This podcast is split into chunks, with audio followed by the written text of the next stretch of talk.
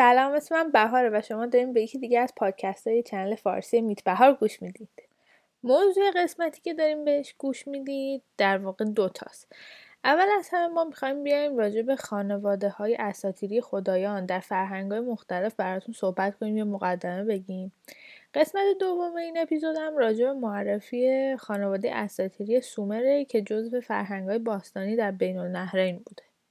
خب همینطور که می‌دونید وقتی که آفرینش اتفاق میفته توی اساتیر هر ملتی بعد از اون معمولا ما یک خانواده یا یه سری از خدایان داریم که در کنار همدیگه زندگی می‌کنن و هر کدومشون نماینده یک بود از زندگی آدم ها یا یک عنصر طبیعی یا به هر حال نماینده یه چیزی هستن که برای اون ملت مهم بوده.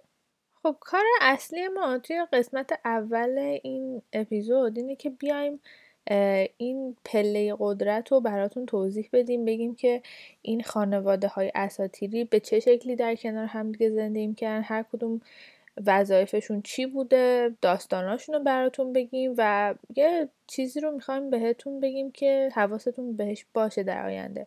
ببینید هر فرهنگی برای خودش یه سری ارزش ها و یه سری عناصر طبیعی و حالا هر چیزی رو خیلی مقدس میشمرده و با توجه به اون که اون ارزش چی باشه معمولا مهمترین خدایانشون اختصاص داده می شده به اونا. یعنی اگه یه فرهنگی خیلی فرهنگ کشاورزی محوری بوده بیشتر خدایانش در رابطه با طبیعت بودن. ولی مثلا اگه یه فرهنگی در حالا علوم انسانی مثل شعر و موسیقی و هنر و این چیزا پیشرفت می‌کرده می‌بینیم که چقدر از خدایانشون ممکنه تخصیص داده شده باشن به حالا اینکه الهام هنری داشته باشن مردمشون. اصطلاح هم به خانواده خدایان در انگلیسی اطلاق میشه پنتیان. پنتیان یعنی همون تبارشناسی خدایان که به یک خانواده تعلق داره. اما یه نکته ای که هست اینه که لزوما تمام اون خدایانی که در یک پنتیان قرار دارن می‌تونن با هم نسبت خونی نداشته باشن. ولی خب از دور هم جمع شدن یک سری خدا و الهه و حتی موجودات اساتیری پنتیان اون ملت می‌تونه شکل بگیره. اصلا شاید الان براتون سوال پیش بیاد که خب چه اصلا چه اهمیتی داره آدم بیاد خانواده اساتیری ملت های مختلف رو بشناسه. ولی نکته ای که می‌تونم در این رابطه بهتون بگم اینه که این یه جورایی یه دریچه برای ما که نگاه کنیم به اینکه انسان هایی که اون موقع زندگی می‌کردن چجوری همه چی رو برای خودشون توجیه می‌کردن. یعنی وقتی که عصبانیت رو می‌دیدن وقتی که جنگ رو می‌دیدن و می‌خواستن برای خودشون توجیه کنن که چرا اصلا همچین چیزی وجود داره به این نتیجه میشن خب یه خدای اون بالا نشسته و اون خدای عصبانیت و جنگه و اون وقتی که اراده می‌کنه این اتفاقا رخ میده. یا اینکه وقتی که چه می‌دونم سائقه می‌زد نصفه از رستا میسوخت اینا توجیهشون این بود که یه کسی اون بالا نشسته یه تیرکمون هایی داره از جنس سائقه و حالا در اثر حالا شوخی یا عصبانیت با اون سائقه ها ما رو می‌زنه و ما باید یه کاری بکنیم که اون حالت عصبانیت یا شوخیش از ما دور بشه که در واقع این اتفاقات برای ما نیفته. پس همطور که گفتم یکی از بهترین راهها برای شناختن مردمان باستان بررسی خانواده های اساتیریشونه. حالا یه چیز جالبی هم که هست اینه که خیلی از این خدایان اساتیری می‌تونن در شکل های مختلفی ظهور کنن. یعنی اینکه ما توی یه سری فرهنگا میایم می‌بینیم که خدایانشون اصلا شبیه حیواناتن. سر حیوان دارن بدن انسان دارن. یا اصلا بعضیاشون حتی بدن هم ندارن. صرفا وقتی که بارون میاد میگن خب این نشان دهنده اون خدا ولی تو بعضی از اساطیر ما می‌بینیم که خدایان قشنگ فیزیک انسانی دارن و ویژگی های انسانی دارن. این نشون میده که چقدر اون فرهنگ خودشو نزدیک به اون کسایی می‌دونست که داره پرستشش می‌کنه. یعنی در واقع توجیه این که خب یه خانواده شبیه خانواده های آدما اون بالا نشسته تمام مشکلات ما هم داره ولی خب یه سری قدرت ها داره یا اینکه نه یه سری موجودات اصلا فرا طبیعی که ما هیچ وقت حتی نزدیک مدلشون هم نمی‌تونیم بشیم. این خب خیلی دید به شما میده از اینکه اون آدما خودشون و ملتشون رو در چه جایگاهی و در چه بودی می‌دیدن. حالا این خدایان چجوری به وجود میان؟ خانوادهشون اینجوریه که معمولا یک خدای اولیه یا یک جفت والد میان با تولید مثل اولین نسل از خدایان رو به وجود میارن. که اون اولین نسل خودش می‌تونه دومین نسل از خدایان رو به وجود بیاره و دیگه حالا می‌رسیم به سومین نسل. معمولا اون خانواده اصلی اساتیری هر ملتی بین نسل اول تا دوم سومه. یعنی اونقدری دیگه به بچه های بچه های بچه های خدایان نمیشه گفت پنتیان. و چیزی که هست اینه که تقریبا تو تمام اساتیر خانواده های خدایان یک رئیس کل یا پادشاه یا یک شخصیت کت خدا مانندی دارن که همیشه خب قدرت اون از همه بیشتره و حرف حرف اونه و مهمترین و اولین خداییه که در رابطه با هر خانواده اساتیری میاد ذکر میشه. ولی این خدایان اهمیتشون ویژگیاشون یا حتی تعدادشون می‌تونه توی گذر زمان و اتفاقات تاریخی که واسه هر ملتی میفته یواش یواش عوض بشه. یعنی یک ملتی می‌تونه در واقع بهش حمله بشه فرهنگ یه ملت دیگه بیاد بهش اضافه بشه یا اینکه اصلا اون داینامیک زندگیشون عوض بشه. یعنی منظورم که از دامدار بودن برسم به کشاورزی و یک جانشینی و ما یهو ظهور خدایانی رو ببینیم که مربوط به برداشت و کشت محصوله حالا اگه ما همه اینا رو بیایم در قالب خانواده های اساتیری ملل براتون توضیح بدیم احتمالا خیلی بهتر متوجه منظورمون میشید. اولین خانواده که می‌خوایم راجبش صحبت کنیم و تا چند لحظه دیگه باش آشنا میشید.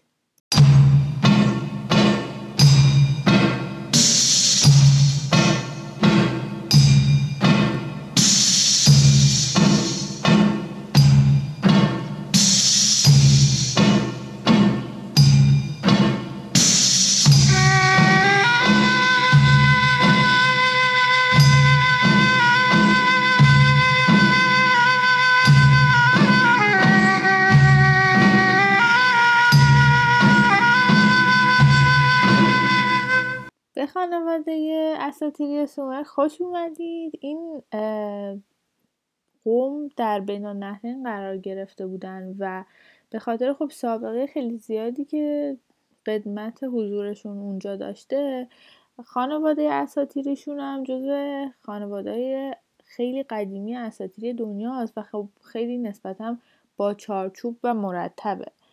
ولی خب به خاطر نبودن منابع نوشتاری این اساتیر بیشتر سینه به سینه منتقل می شده و بعدش هم که در گیلگمش رکورد میشن بعضی از خدایانشون حالا یا تلفیق شده بودن با یه سری خدایان دیگه یا بعدها به وجود میان. برای همین ما خب یه جاهایی رو به شکل مستند نداریم راجع به این خانواده.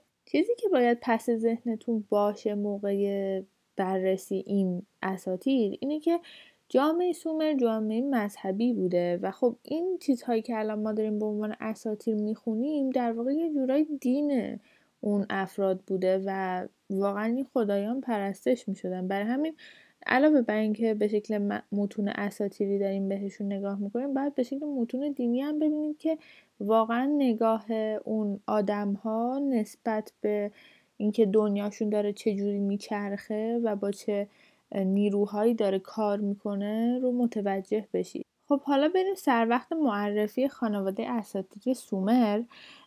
نسل اول این خانواده در واقع الهه مذکر آسمانه که دو تا همسر داشته الهه زمین و الهه آبهای آغازی. بعد از اینکه در واقع این ازدواج بین این دوتا الهه و این خدا اتفاق میفته الهه زمین مادر خدا و الهه هوا میشه. که در آینده این خدای هوا که اسمش انلیله میشه مهمترین خدای سومریان. و حتی با اسمای دیگه وارد فرهنگا و اساطیر بقیه مردمان بین النهرین میشه. به طور کلی می‌تونیم انلیل رو از نظر قدرت و خب توانایی ها و جایگاهش با زئوس در اساطیر یونانی مقایسه کنیم. یعنی انقدر براشون مهم بوده. از اون سو الهه آبهای آغازین الهه نیزارها و خدای دقلباز رو به دنیا میاره. خدای دقلباز رو بعدا خیلی راجبش حرف می‌زنیم ولی خب بدونید که در تمامی فرهنگ ها همچین خدای وجود داشته و می‌تونسته به واسطه پیروی نکردن از قوانین و به خاطر شیطنت های ذاتیش خدایان رو از مخمسه های نجات بده که قدرت های عادی بقیه خداها نمی‌تونستن اون مشکلات رو از بین ببرن. پسر خدا و الهه باد خدای ماهه که همسرش الهه ماه فرزند الهه نیزارها و خدای دقلبازه با ازدواج اونها چند تا بچه به دنیا میاد که اولیش خدای خورشیده که خب خیلی چیز شایعی نیست در اساطیر ملل که خورشید از ماه به وجود بیاد. معمولا یا برعکسه یا هر دوتاشون همزمان از یک نیروی سالسی به وجود می اومدن به جز خدای خورشید الهه بهشت و الهه دنیای مردگان هم جزو فرزندان خدا و الهه ماه هستند. هر دو این الهه ها ازدواج جالبی می‌کنه. الهه بهشت با خدایی به اسم دوموزی ازدواج می‌کنه که خدای چوپانانه و مادرش الهه گوسفنده. شاید براتون جالب باشه که بدونین چوپان ها هستن که از گوسفند ها به دنیا میان در اساتیر سومر نه برعکسش. الهه دنیای مردگان هم همسرش یک گاو به اسم گوگالانا که مسئول نگهداری از بهشت بوده. این گاو بعدها در حماسه گیلگمش توسط خود گیلگمش کشته میشه. خب تا الان فکر می‌کنم متوجه شده باشین که بجز الهه بهشت دنیای مردگان و خدای چوپانان همگی خدایان نماینده و محافظ یک پدیده طبیعی هستند که نشون میده چقدر برای سومری ها طبیعت مهم بوده. این قضیه که گوسفند و گاو هم در میان خدایانشون هستن می‌تونه نشونه این باشه که سومریان در گذشته های خیلی دور یک فرهنگ دامداری داشتن به جای کشاورزی. حالا می‌خوایم وارد در واقع تعریف کردن داستان این اپیزود بشیم. داستان این اپیزود رو از یکی از قسمت های حماسه گیلگمش ما برداشتیم که در این داستان به خصوص نقش اول ما یک انسان به اسم اوتنا پیشته ولی خب خدایی که باهاش اینجا سر و کار دارید انلیله. انلیل همونطور که بهتون گفتم پادشاه خدایان سومر محسوب می شده و خب خیلی قدرت زیادی داشته و از اونجایی که خدای باد هم بوده احاطه خیلی زیادی داشته روی شرایط جوی و آب و هوایی که خب اینو توی داستان متوجه میشید که چرا مهم بوده. همینطور باید بدونید که خدایان کلا اساتیری ممکن بوده که خیلی کارهای غیر منطقی ازشون سر بزنین یعنی به خاطر یک مشکل کوچیک ممکن بوده که کل دنیا رو بفرستن رو هوا. اینها رو همه رو میگم برای اینکه وقتی که وارد داستان بشیم یه ذره با دید بازتری به اتفاقات ماجرایی که داریم میگیم نگاه کنید و یه نکته دیگه که هست اینه که شما با روند داستان احتمالا آشنایید و بارها و بارها همچین داستانی به گوشتون خورده. اوتنا پیشتم در حماسه گیلگمش یه انسانه که خبردار میشه که انلیل به خاطر سر و صدای آدم ها ازشون خیلی ناراحت و شاکیه و می‌خواد آدم ها رو از بین ببره. به همین دلیل قبل از اینکه در واقع انلیل کاری بکنه از طرف یه خدای دیگه خبردار میشه که قرار یک بارون سیلاسایی به زمین برسه و خب به همین خاطر میشه کشتی خیلی بزرگ می‌سازه از هر حیوان و گیاه یک جفت می‌بره توش و علاوه بر خودش و خانوادهش از هر صنعتی یک صنعتگرم با خودش همراه می‌کنه تا دانش بشری و اینجوری حفظ بکنه. بارون شروع به باریدن می‌کنه. هفت شبانه روز میباره و تمام زمین رو آب فرا می‌گیره. خیلی از آدما یعنی عملا همشون به جز که روی کشتی اوتنا پیشتن بودن از بین میرن و خب در روز آخر انلیل خیلی ناراحت میشه. برای اینکه زمین زیباش و تمام مخلوقاتش رو با دسته خودش از بین برده. ولی در لحظات آخر متوجه میشه که این کشتی وجود داره و این کشتی هم با درایت اوتناپشتن با اینکه پرنده هایی رو هی میفرستاد به اطراف کشتی تا ببینه اینا با ساقه گیاهی یا دانه‌ای برمیگردن و نشون بدن که خب خشکی پیدا کردن بالاخره خشکی رو پیدا می‌کنه و اونجا ساکن میشن. انلیل اوتناپیشتم رو صدا می‌کنه ازش تشکر می‌کنه و به عنوان پاداش بهش عمر جاودان هدیه میده. اون هم در مقابل تشکر می‌کنه و پیشنهاد میده که دفعه بعد اگر می‌خواست که انسانها رو تنبیه کنه به جای اینکه یک بلای همگانی مثل سیل بفرسته که همه انسانها با هم دیگه از بین برن با یه شیری اجدهایی چیزی مشکلات شخصیشو با اونا حل بکنه. این یکی از داستانهای بسیار جذابیه که توی گیلگمش هم پیدا میشه و خب ما در یکی از اپیزودهای خیلی آینده که قرار بیایم راجع به داستانهای حماسی صحبت کنیم که اساطیر روشون چه تأثیری می‌ذاره به این کتاب بیشتر برمیگردیم. ولی فعلا شما اینو در نظر داشته باشید. خیلی خوشحالیم که دوباره با ما همراه بودید. این اپیزود خانواده اساتیری سومر تموم شد. در اپیزودهای بعدی همینجوری به همین منوال میریم جلو و اساتیر ملل دیگه ای هم بررسی می‌کنیم. خدا نگهدار و به امید دیدار.